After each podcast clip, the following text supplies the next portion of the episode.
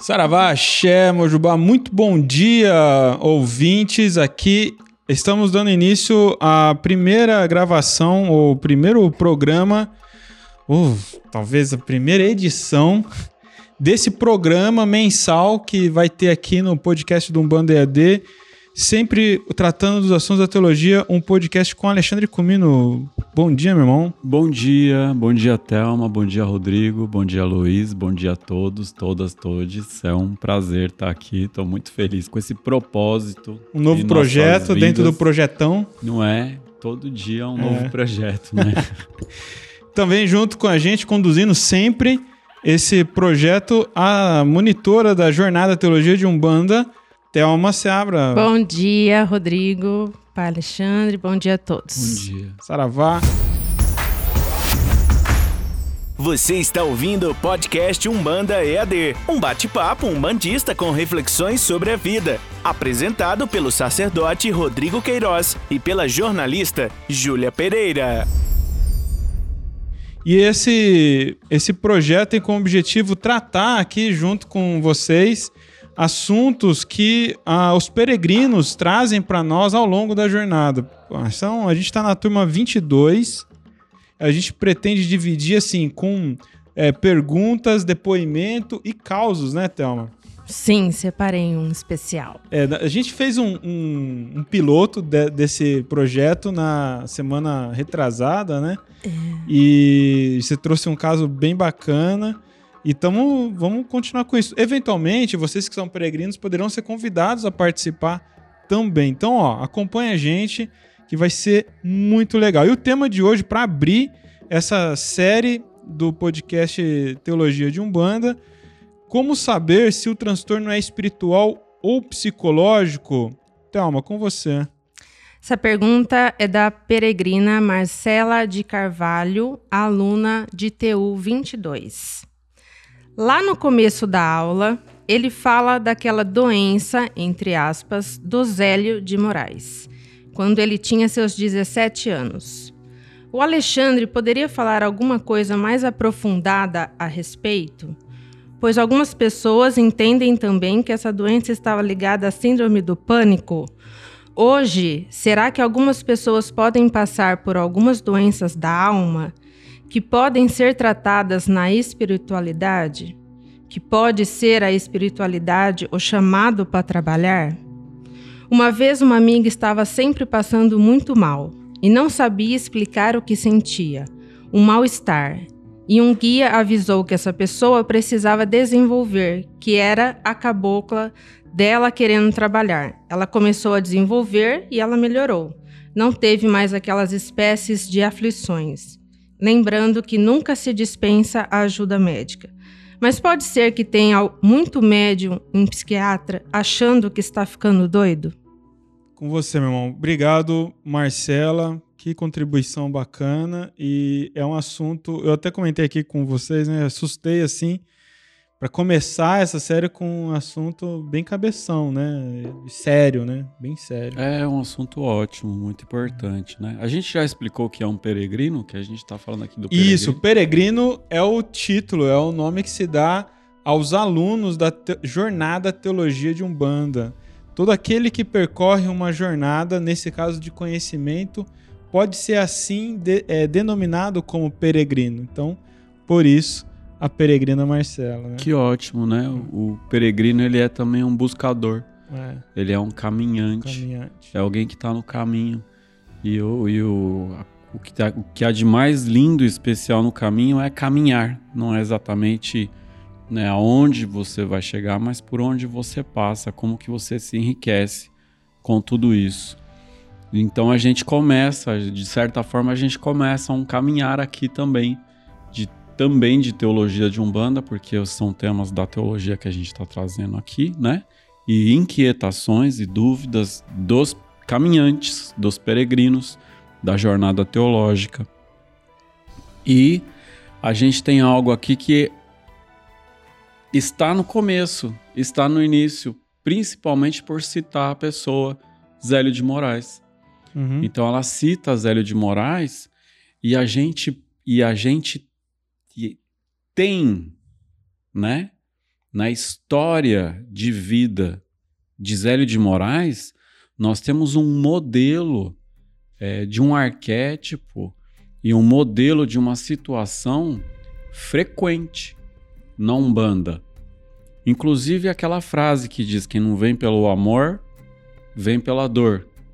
Vir pela dor é esse exemplo clássico da história do Zélio, que é quando você está passando algumas dificuldades na vida e você enfrenta a, ou, ou se confronta, ou se vê de frente, ou em meio, ou imerso é, as situações que, que a medicina não explica, que a sua família não entende, que você também não sabe o que é, e que muitas vezes a gente se, a gente se pergunta: será que eu estou ficando louco? E quando não, a família também se pergunta: será? Né? Que o Alexandre Comino está ficando louco? Será que nós estamos todo mundo é, entrando num, num, numa experiência mística, numa experiência religiosa? Ou nós estamos simplesmente alienando, estamos surtando, estamos fora da realidade, porque é possível também. Né? Então acho que a gente deve, a gente deve, lógico, é, nem tudo é alienação, nem tudo é loucura e nem tudo é espiritual. Então a gente precisa ter um, como, é, como é que a gente vai se pautar? Hum. Qual é a medida é, entre loucura e mediunidade? Loucura e experiência religiosa, loucura e obsessão. Tem até um livro do Divaldo Pereira Franco com esse título, se não me engano, Loucura e Obsessão. Você lembra? Sim. É título do Divaldo. E é tema aqui com Zélio de Moraes. Então, Zélio de Moraes, em 1908, com 17 anos de idade, o Zélio ele começa a ter o que a família chama de ataques, ou chamou de ataques. E esses ataques quer dizer que ele acordava no meio da noite, que ele se comportava de uma maneira estranha, que ele tinha dores pelo corpo e ele já estava tendo de forma. Acredita-se que ele já estava tendo de forma espontânea incorporações espontâneas e involuntárias, e in, ou seja, já estava tendo um fenômeno mediúnico, fenômeno de transe, de estado alterado de consciência. Agora, o que é importante a gente dizer é que isso é, não é um privilégio da Umbanda lidar com essa situação não é uma exclusividade da Umbanda, porque essa situação é uma situação humana. E enquanto situação do ser humano, ela já foi, observ já foi observada por antropólogos, por sociólogos, por estudiosos de religião, da psicologia e etc.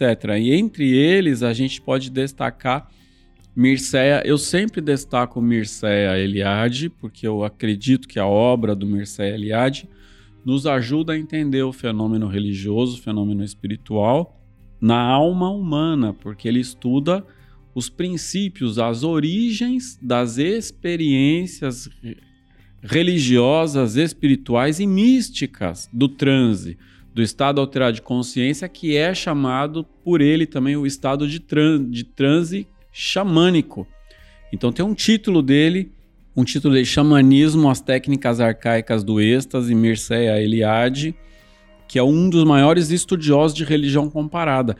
Ele fala do ser humano, que em algum momento da vida isso acontece com o ser humano. Em todas as culturas você vai verificar isso, que o ser humano ele começa, ele, ele tem, às vezes ele tem doença xamânica. Isso quer dizer que ele tem desequilíbrios, que ele tem desfunções, que ele tem que ele tem que o ser humano tem dores de um atravessamento, que podem ser dores desde dores emocionais, psicológicas, até se materializar como algo físico e que quando não encontra nenhuma solução na ciência, na medicina, ou seja, primeiro lugar é ir ao médico, a medicina, pegar uma orientação, e foi o que a família, quando não tem, pode ser que seja uma experiência xamânica, que ele chama de doença xamânica, e essa doença xamânica na humanidade, ela se verifica, é, a cura acontece de forma direta e espontânea, quando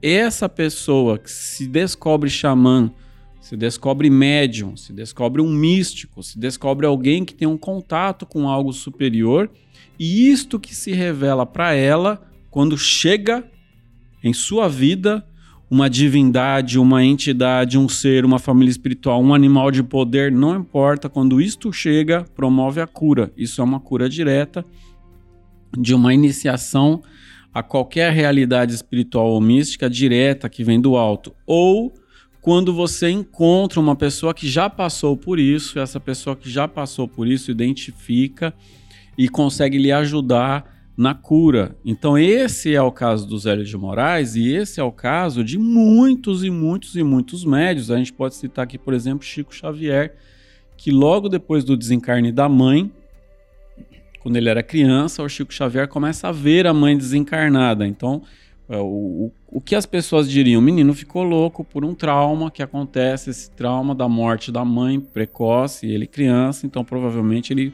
ficou louco. Agora ele acha que ele fala com a mãe, que já é uma desencarnada. Então, essa seria uma leitura cética, uma leitura extremamente materialista, uma leitura que não consegue olhar além dessa nossa realidade. Quando a gente vai para a medicina, e esse deve ser mesmo um, um olhar de entender se tem uma disfunção, se tem um problema biológico, não é? Então, é o caso de Zélio de Moraes, é o caso de tantas pessoas. Então, Zélio ele é levado a um médico primeiro e o médico fala: não, tem nada que a medicina classifica.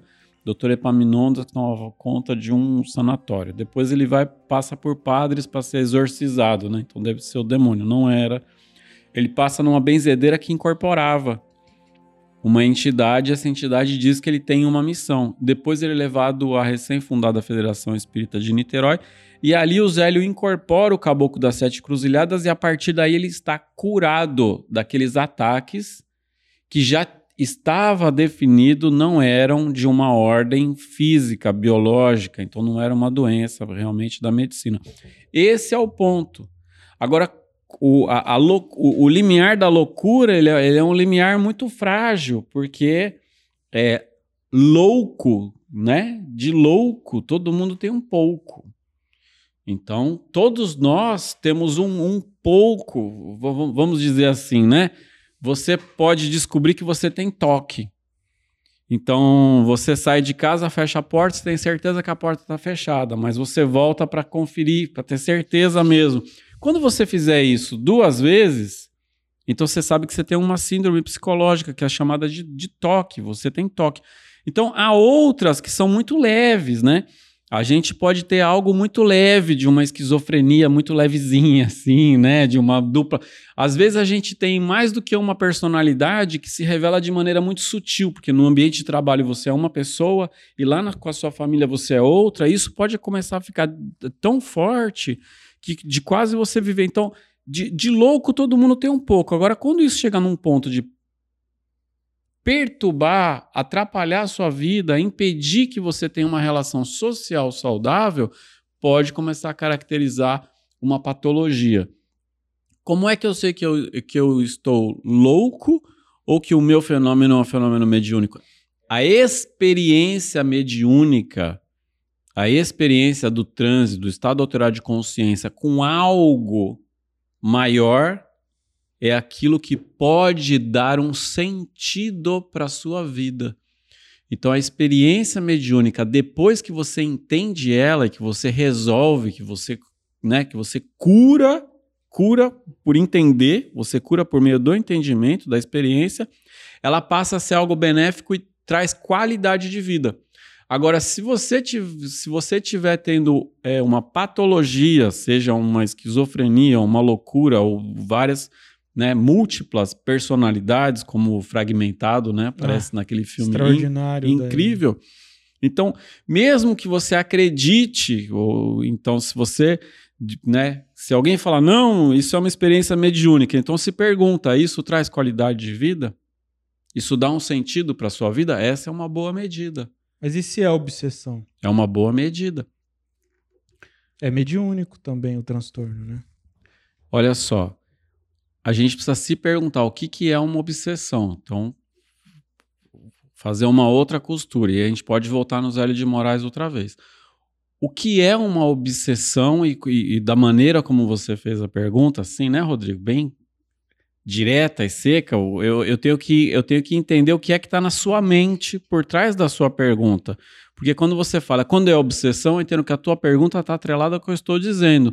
Então, e quando você está manifestando um obsessor ou não um guia espiritual, ou quando você, ou quando você está obsediado, isso lhe desequilibra a vida. É... Eu vou então melhorar. Que é assim, ó, quando a gente fala é, do processo que está começando um, um, florescimento mediúnico, vai vir essas situações é, de desconforto, enfim, ah, aí você desenvolve, você tem um, um, processo de descoberta, de condução por alguém também que está é, preparado para isso, tem experiência para isso, e as coisas entram no eixo. No entanto, saindo dessa possibilidade, e o, e o indivíduo que está com, com é, digamos, entre aspas, com.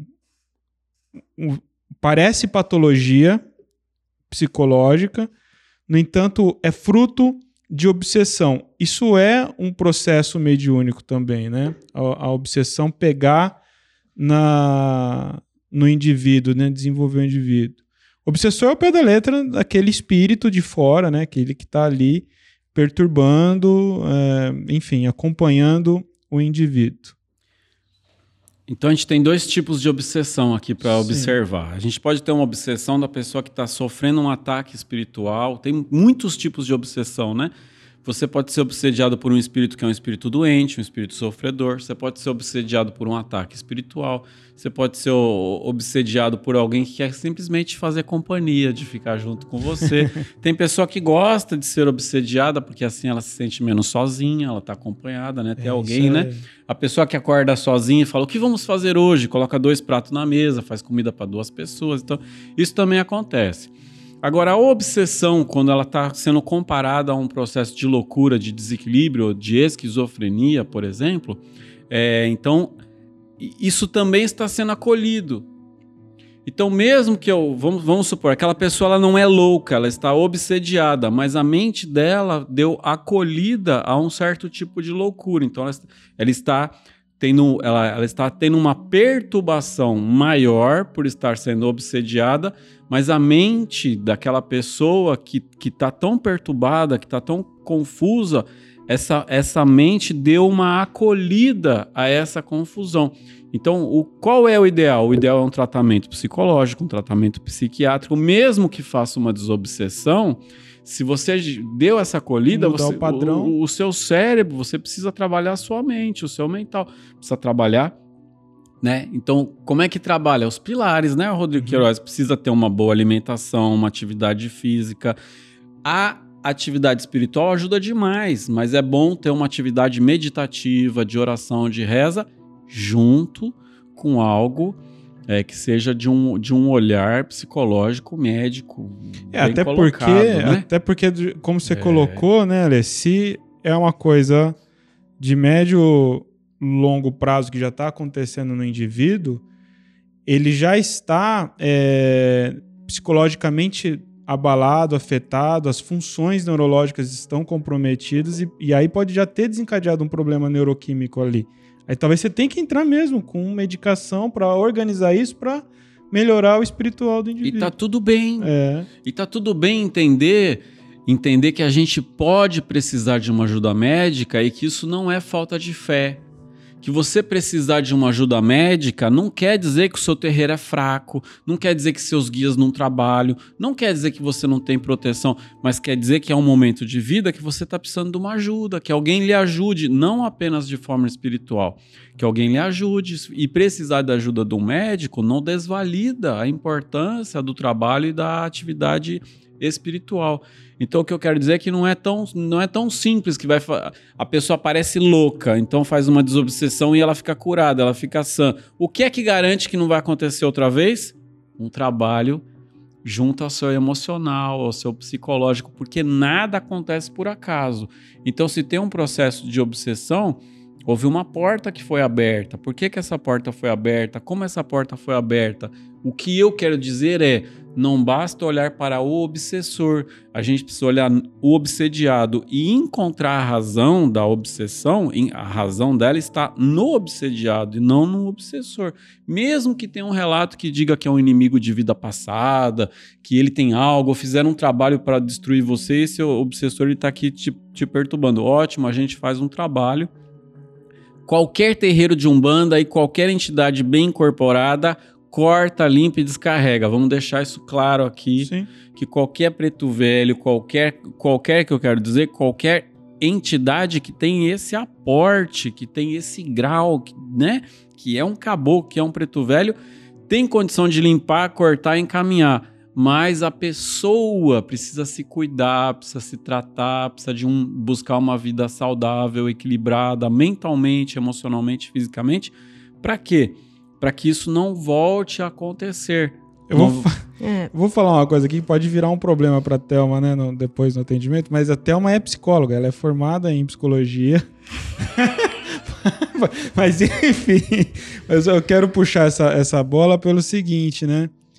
Você no trabalho mediúnico pode dizer, num olhar clínico também, o quanto não funciona a pessoa só jogar para a espiritualidade aquela questão, né? Sim, com certeza. É, porque é, a, até eu, como psicóloga, não consigo misturar essas, essas duas vertentes, né? A minha vida mediúnica com o meu conhecimento psicológico. Como que é isso?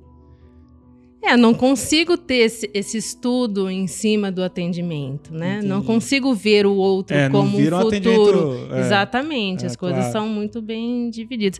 Mas o que eu queria citar agora, Lê, é que muitos casos de pessoas que passam por esse processo de retirada de, dessa companhia, depois há, há muitos relatos de depressão, sentimentos de vazio, né? Porque a pessoa também, é. ela convive muito com é isso. Lugar, né? Porque tinha uma é. companhia, né? É. Mas que não era claro, né? É até porque a alegação do problema vira meio de vida, vira agora, o assunto. Agora, eu, eu gostaria de, de trazer um olhar que, que possa ir mais fundo, que possa ir mais longe, um olhar que, um olhar que possa falar de um outro lugar.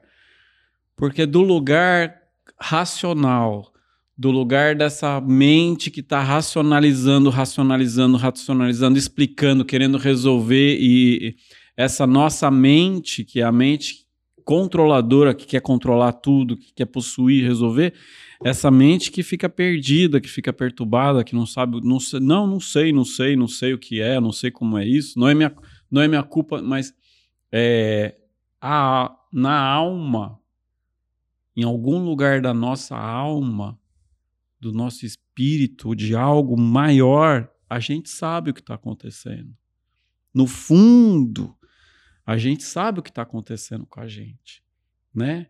Então, muitas vezes a gente não quer admitir por onde que eu abri essa porta de desequilíbrio, como que eu dei esse gatilho na minha vida de um, de um desequilíbrio e o quanto é importante a gente ter sempre um olhar terapêutico, profissional e espiritual caminhando junto dessa maneira. E aí, então, aí que a gente entra num assunto pós-teologia até, né? A importância da liderança dos líderes, dos médiums, mais aqui, mais o sacerdote mesmo, serem pessoas cada vez mais preparadas nesse universo de conhecimentos, né?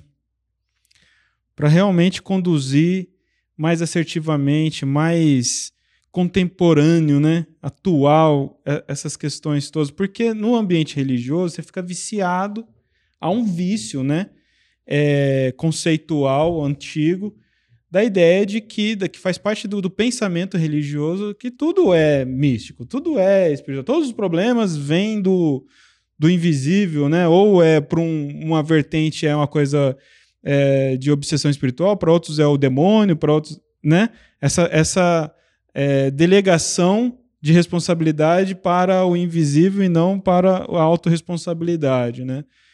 E só que isso está defasado, né? Essa abordagem, esse olhar é, simplório para as questões da alma, né? Para as questões das emoções, do, do, da cognição, do, do corpo, do espírito, Hoje, um líder de Umbanda, mesmo um médium de, que está na linha de atendimento, ele tem que se preocupar com a importância de ter uma formação continuada, né? De é, conhecimento. De entender que é. Múltiplos o... saberes, né?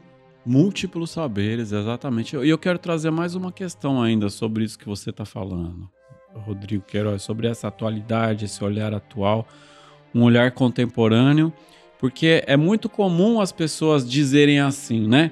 A gente iria se surpreender ao olhar para um, uma clínica, é, o que antigamente se chamava sanatório, né? Olhar para um sanatório, sanatório. Se, se utilizava muito, se generalizava, pelo menos em São Paulo, se generalizava muito o nome de um sanatório muito conhecido, que era o Juquiri. Zé Fulano vai para o Juquiri vai para o sanatório e você vai se surpreender ao descobrir que, na verdade, boa parte das pessoas que estão lá, eles não são loucos, eles são médiums. Eu quero fazer então uma observação, porque talvez é, essa é a questão que está no inconsciente coletivo. Será mesmo que essas pessoas estão loucas ou elas são apenas médiums obsediados? Então, eu quero especificamente abrir um parênteses para falar aqui um pouquinho sobre isso, que quando a vida e, e, essa é uma reflexão que eu coloco em pauta e que é muito importante levar para todos os âmbitos, todos os terreiros, para a sua vida, para a sua alma. Quando a vida não está boa, quando a gente tem muitas insatisfações com a vida que a gente leva ou com a vida que a gente escolheu de maneira consciente ou inconsciente, ou que você deixou que a tua família escolhesse, que valores outros escolhessem por você, e a vida não está boa, nossa alma procura respostas em outro lugar fora dessa vida. Nosso inconsciente busca respostas além da matéria. E é muito comum que em situações de crise a mediunidade aflore porque você mesmo está procurando respostas para além do que é visível, material e palpável. E pelo fato de que você está buscando respostas num mundo que você não sabe ainda como lidar, você não sabe ainda como se relacionar, é comum que essa mediunidade que ela aflora de uma maneira desequilibrada. Isso é a doença xamânica. Isso é o fenômeno com Chico Xavier, com Zélio de Moraes e com tantos outros. E se você chegar com uma mediunidade aflorada e desequilibrada, porque você não sabe como lidar com ela. Se chegar no centro espírita, você vai com certeza para a sessão de desobsessão, mas não está obsediado. Só está abrindo e aflorando a sua mediunidade, porque você está procurando respostas. Então, precisaria apenas uma educação mediúnica, um entendimento mediúnico, um desenvolvimento mediúnico. Ponto. É, ponto aqui, vírgula, parágrafo, abre, abre aspas aqui, abre outro parágrafo. E olha só, vamos lá, as pessoas que, que estão é, numa, numa clínica para questões mentais nesse, nesse lugar que era chamado de sanatório. Essas pessoas, elas estão numa crise emocional, psicológica, estão vivendo desequilíbrios, né? E eu estou falando do lugar de leigo, eu não sou psicólogo, não sou psiquiatra, eu estou falando desse lugar de, de médium, de, de cientista da religião que estudou esses fenômenos também por um olhar um pouco mais científico. Então, quando a pessoa tem, por exemplo, uma patologia, esquizofrenia, ela sabe que ela não está bem, então é lógico que também haverá algo de espiritual, porque a pessoa que não está bem, ela está procurando respostas no outro mundo. Então pode haver sim uma dupla personalidade, uma polipersonalidade, tripla personalidade, pode ter uma mistura de personalidades com questões espirituais e astrais e tudo se mistura e tudo se confunde. Por quê? Porque para que isso, a, a experiência mística religiosa, o transe, a incorporação, a mediunidade, para se manifestar de uma maneira saudável, a gente precisa de uma cultura de vida saudável, de se cuidar e procurar entender. E muitas vezes, para isso, a gente precisa de um auxílio de um profissional da área da saúde. Agora, é, uma vez constatado assim um florescimento mediúnico, E se a pessoa opta por não desenvolver, então é obrigatório? Quais são as implicações de não desenvolver? Como resolver essa questão, então? É, nada é obrigatório porque a gente tem livre-arbítrio. Mesmo que alguém diga, ó, oh, fulano, antes de nascer, você assinou um contrato que você ia desenvolver sua mediunidade na Umbanda e mais, aqui no meu terreiro, viu? Não é em qualquer lugar não, que você fez contrato comigo. Mesmo que alguém diga isso para você, você tem livre arbítrio de ir e vir e viver a sua mediunidade, a sua espiritualidade, a sua experiência religiosa e mística em qualquer religião ou em nenhuma, em qualquer terreiro ou em nenhum. Então você tem essa liberdade. Agora, o que você não perde é a sensibilidade, é a mediunidade, é a é, é essa experiência de experienciar é, como quase que uma empatia, de ser um empático, de, por exemplo, sentir o que os outros estão sentindo, ou de pegar cargas negativas, energia negativa. Isso, então, o que é que precisa? Entender, entender a si mesmo, entender algumas, por exemplo, algumas técnicas para você mesmo se limpar, para você mesmo se descarregar, para você mesmo cortar sua demanda ou para você aprender a não ficar entrando na energia alheia.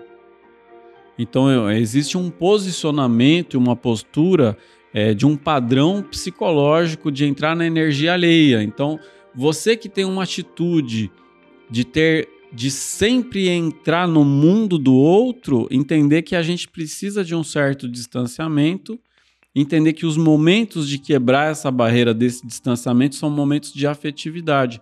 Então, a gente precisa de uma dosagem, a gente precisa de uma medida para não entrar no mundo do outro e não deixar que o mundo do outro entre na gente. Eu digo o mundo, as energias, por exemplo, as energias negativas, né? Vai deu ser... para concluir o tema, Thelma? Deu, deu para entender direitinho? Eu só deu, queria falar uma é... frase. Deu, a gente, a gente vai concluiu. trazendo mais. Que os loucos, muitos chamam de loucos, os avançados. Ah, os avançados, Thelma. Os avançados. Estão pensando, já enxergaram lá no futuro. É, já? que aí é uma outra abordagem, né, da gente entender, né, que todo, todo né, o, o diz que a frase é do Einstein, né? Que loucura mesmo é esperar resultado diferente fazendo a mesma coisa. Então a gente chama de loucos aqueles que conseguem enxergar um outro mundo onde você enxerga sempre o mesmo. Então ver um outro mundo, ver outras saídas, estar inebriado, a experiência mística em si ela é uma loucura, mas é uma loucura sagrada, é uma loucura xamânica, uma loucura mística. Os místicos se chamam de loucos, loucos de Deus que se embriagam do sagrado e do divino que te tira desse chão, que te leva para outros lugares. Aí é, uma, aí é poético, aí eu, aí eu acho que dá totalmente um outro sentido, né? Para uma loucura sagrada, mas que, que, não se confunde com uma patologia, né? É, o Thelma, vamos agora acho que é para a segunda parte, né, Luiz? Aqui, eu, eu roteiro para mim é uma parada muito complexa. Tem um áudio. Né? É isso, né? Então coloca o áudio da peregrina que vai contar o seu relato pessoal aí. Pris Sacra.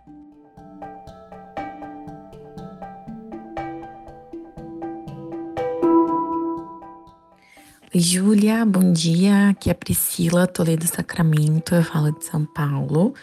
Uh, eu e meu esposo, nós sempre procuramos algum curso é, de teologia, enfim, de umbanda para ser feito em complemento ao terreiro que nós frequentávamos e que sempre frequentamos. É, sempre fomos apaixonados pela Umbanda.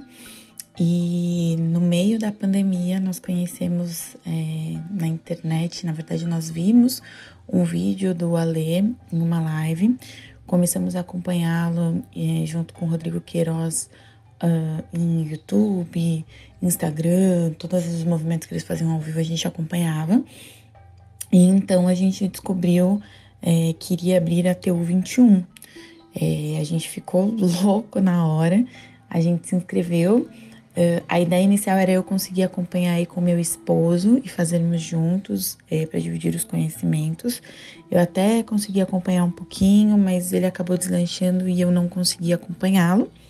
É, hoje ele é um dos peregrinos aí da turma TU 21, que está finalizando com o Alê. E eu, é, este ano, fomos agraciados, né? A gente casou é, em fevereiro do ano passado na Umbanda. E agora em janeiro fomos agraciados com um bebê, então eu tô grávida de 18 semanas.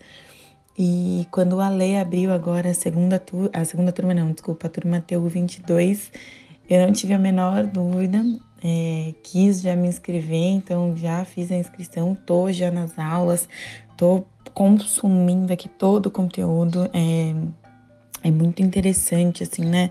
A forma de como ele passa, de como ele transmite tanto conhecimento. É incrível.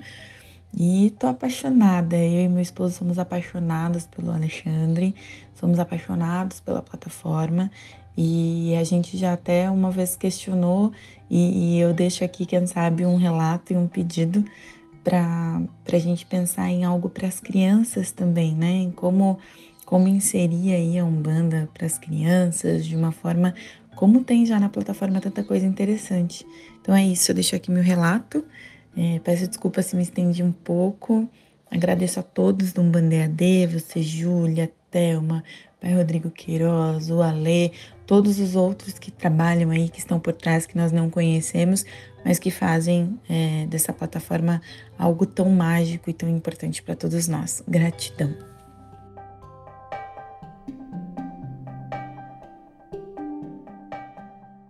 Muito legal, Priscila. Muito obrigado por esse relato. Que lindo, né? Muito obrigado. Fiquei super emocionado aqui. Ah, então, obrigado, é, viu? Obrigada. Por trazer esse relato, essas palavras, essa emoção, né? Agora é o seguinte, deixa eu falar uma coisa. Aqui a, a gente tá, o tempo todo sempre vem essa, esse pedido, ah, precisa fazer alguma coisa para criança.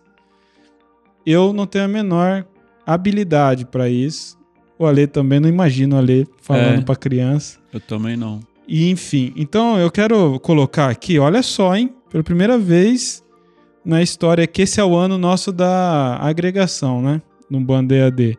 A nossa palavra de ordem é essa.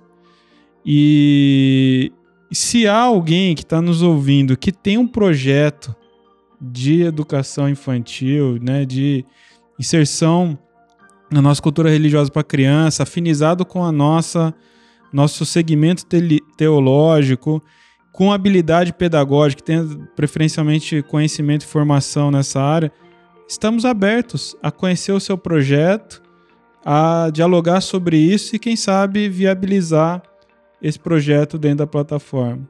Surpreende? Inédito.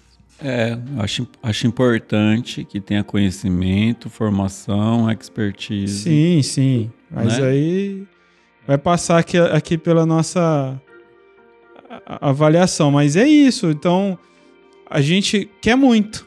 Tem bastante procura.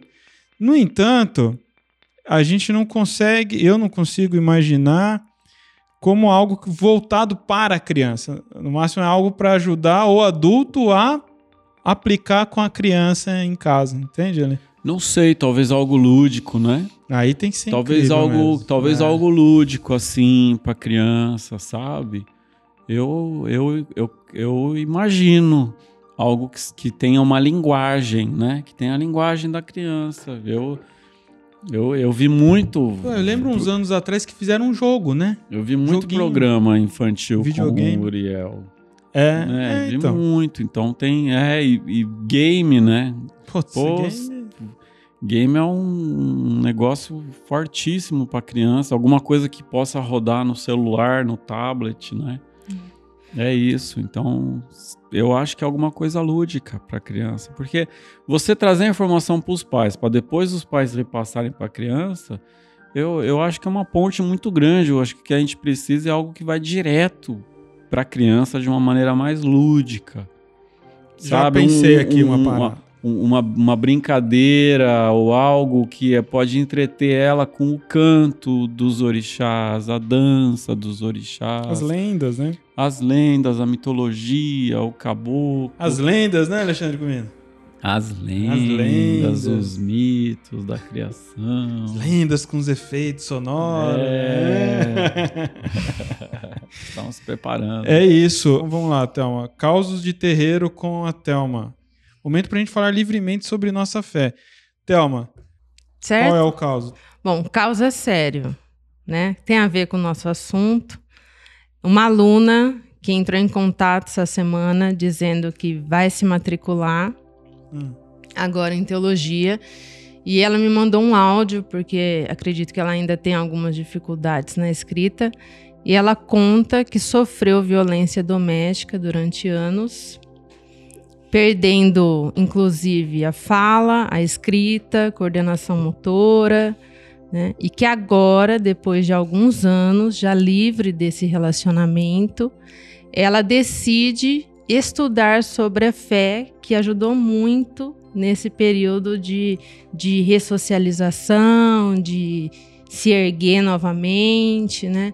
Então ela entrou em contato comigo perguntando se seria possível ela, neste momento ainda, sem conseguir escrever, sem conseguir ler, a leitura dela diz que ainda é lenta, e se seria possível estudar pela plataforma. Que forte. Tá? É, eu perdi até a palavra. É, que forte. Mas ela né? está bem. Ai, no áudio ela diz que está super bem, super erguida. Que...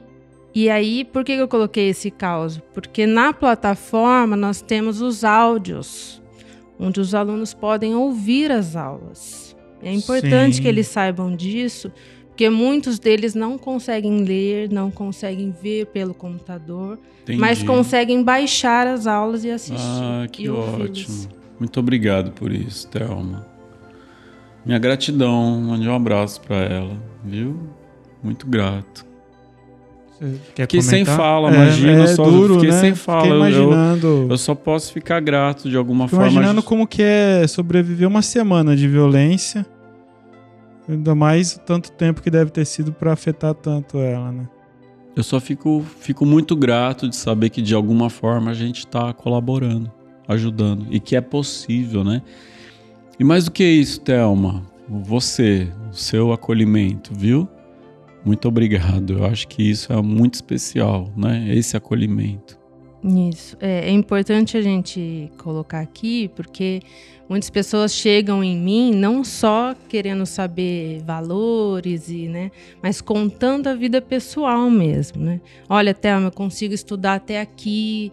Esse mês eu não vou conseguir porque eu estou passando por isso. Então eu fico sabendo muito da rotina pessoal deles e ver a pessoa entrar no estudo como agradecimento pelo que ela já tem na vida dela, como fé, né? que nesse caso dessa aluna, que eu não vou citar o nome dela aqui, mas é, ela coloca a Umbanda como responsável, né? Pela vida que ela tem hoje. E por que eu coloquei aqui? Porque a gente está falando sobre questões psicológicas, que para ela foram muito afetadas, né? Não só físicas, como psicológicas. A fala dela é bem limitada, né? A forma como ela conta. Então é importante a gente citar que a fé também auxilia muito nesses casos, né? E a jornada a Teologia de Umbanda é um ambiente de socialização também.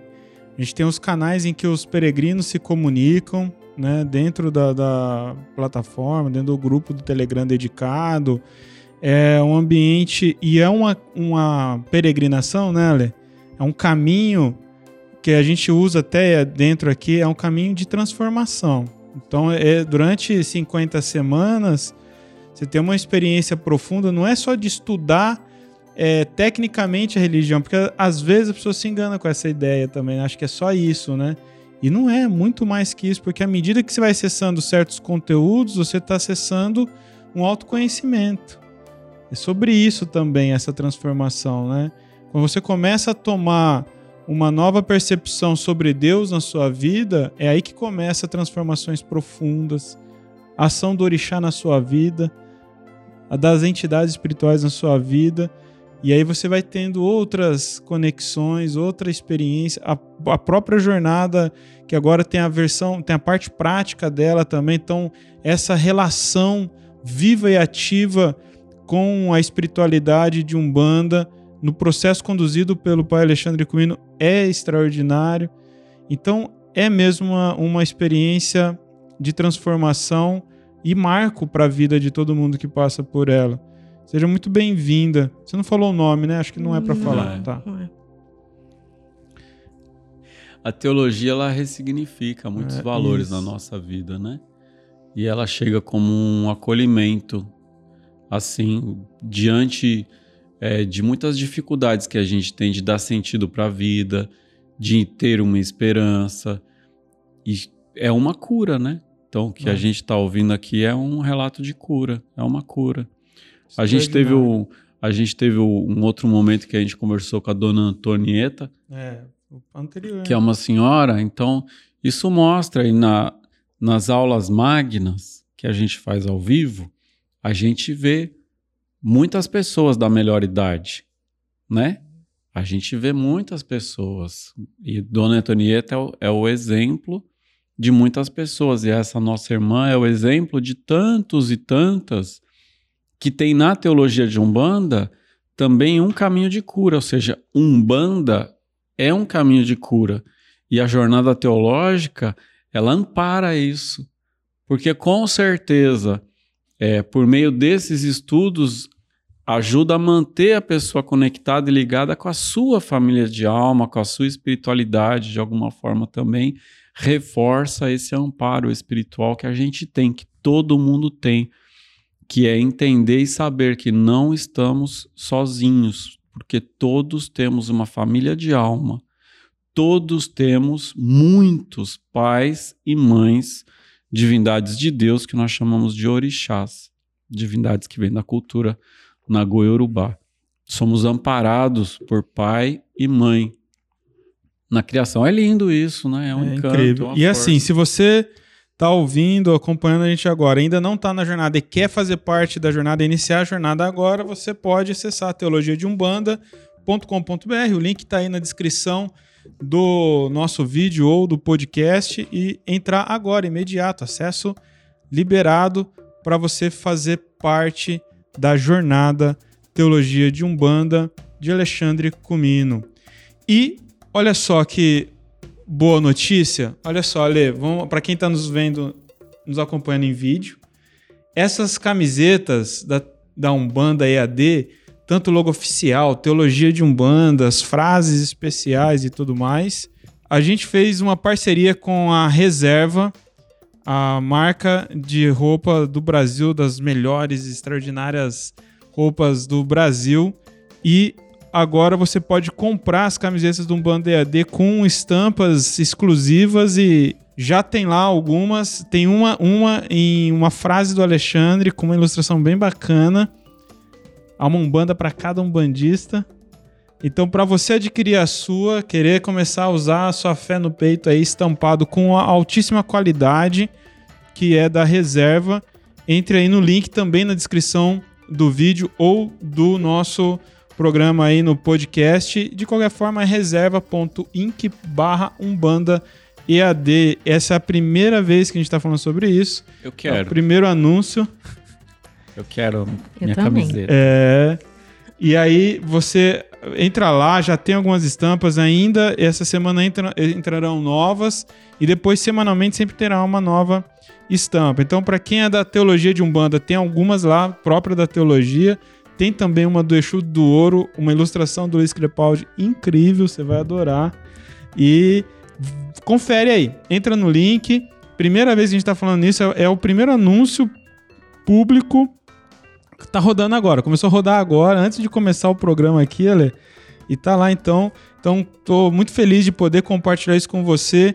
A gente nunca encabeçou, né? Nunca esteve à frente, de fato, de uma produção de, de, de moda, né? Porque sempre tive uma preocupação muito grande com a qualidade do começo, meio e fim, né? E essa possibilidade de ter essa parceria com a reserva garante para nós essa tranquilidade é, de uma estampa durável, né? É uma tecnologia avançadíssima, não é silk, é um equipamento incrível que eles adotaram com uma malha, com a costura que você vai lavar várias vezes e vai estar tá ali. Então, mantendo a qualidade, o padrão de excelência que a gente no Banda exige tanto e procura exercer, né? É isso. Então, entre aí no link, com, confira e dê o seu feedback para nós aí. E mais, se você ainda não faz parte do nosso grupo no Telegram do Umbanda EAD, o link também está aí nas descrições para você fazer parte, é gratuito e lá você tem conteúdo todos os dias também, compartilhamentos, as nossas comunicações, né? Adiantada do que está acontecendo, porque todo dia está rolando coisa aqui, né? Se não é com o Alexandre, é comigo, se não é comigo, é com outro instrutor. Há muito conteúdo diariamente, então entre para o nosso canal do Telegram e fique informado sempre e ativamente das nossas atividades. E é isso, acho que a gente chega no final. Foi bem legal esse primeiro Adorei. programa. E esse é o programa especial um, da Teologia de Umbanda. O programa chama Umbanda Ensina, do podcast Umbanda ED, que vai ter uma edição todo mês, toda última sexta-feira do mês. Entra no ar uma nova edição. E esse foi o primeiro e eu adorei muito obrigado, Ale, por topar mais um projeto como esse. Tá ótimo, tá lançado então. É Thelma, obrigado. É um Rodrigo, compromisso. muito obrigado. Adorei. É isso, Thelma, muito obrigado. Então vamos ver. Eu já tô aqui ansioso para qual vai ser o próximo caos do, do, da próxima edição. E o tema, né? Qual é tema, o tema? Qual é o tema? E o tema são os alunos que decidem, né? Sim, então. sim. Nós vamos colocar lá no Telegram, né? É isso aí. Sempre tem uma votação de tema e tudo mais. E é isso, é para eles, né, Lê? É. É para a tá comunidade ótimo. de aluno, né? Que bom. Então é isso.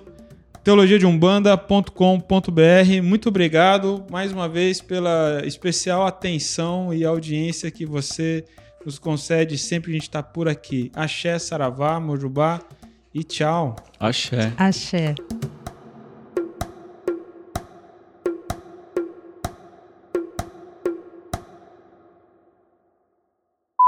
Ai, ai. Ah, ó, agora tá falou no ouvidinho, retorno, hein? Agora falou no ouvidinho. Você tá ouvindo aí, bem, hein? Né, Rodrigo Tá ouvindo bem, hein, ele? Tô. Né, Ale? É. Tudo bem? Tudo bem, tô acertando aqui.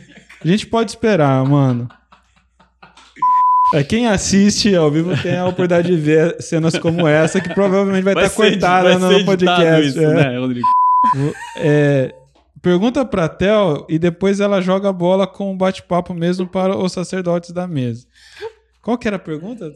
Luiz, você pode cortar essa conversinha depois, viu? No, no, na hora de pôr podcast no ar, né? Você acabou de ouvir mais uma edição do podcast Umbanda EAD. Esse programa gratuito é um oferecimento da nossa comunidade de alunos. Acompanhe nossas redes sociais e acesse mais conteúdos como este umbandaead.com.br.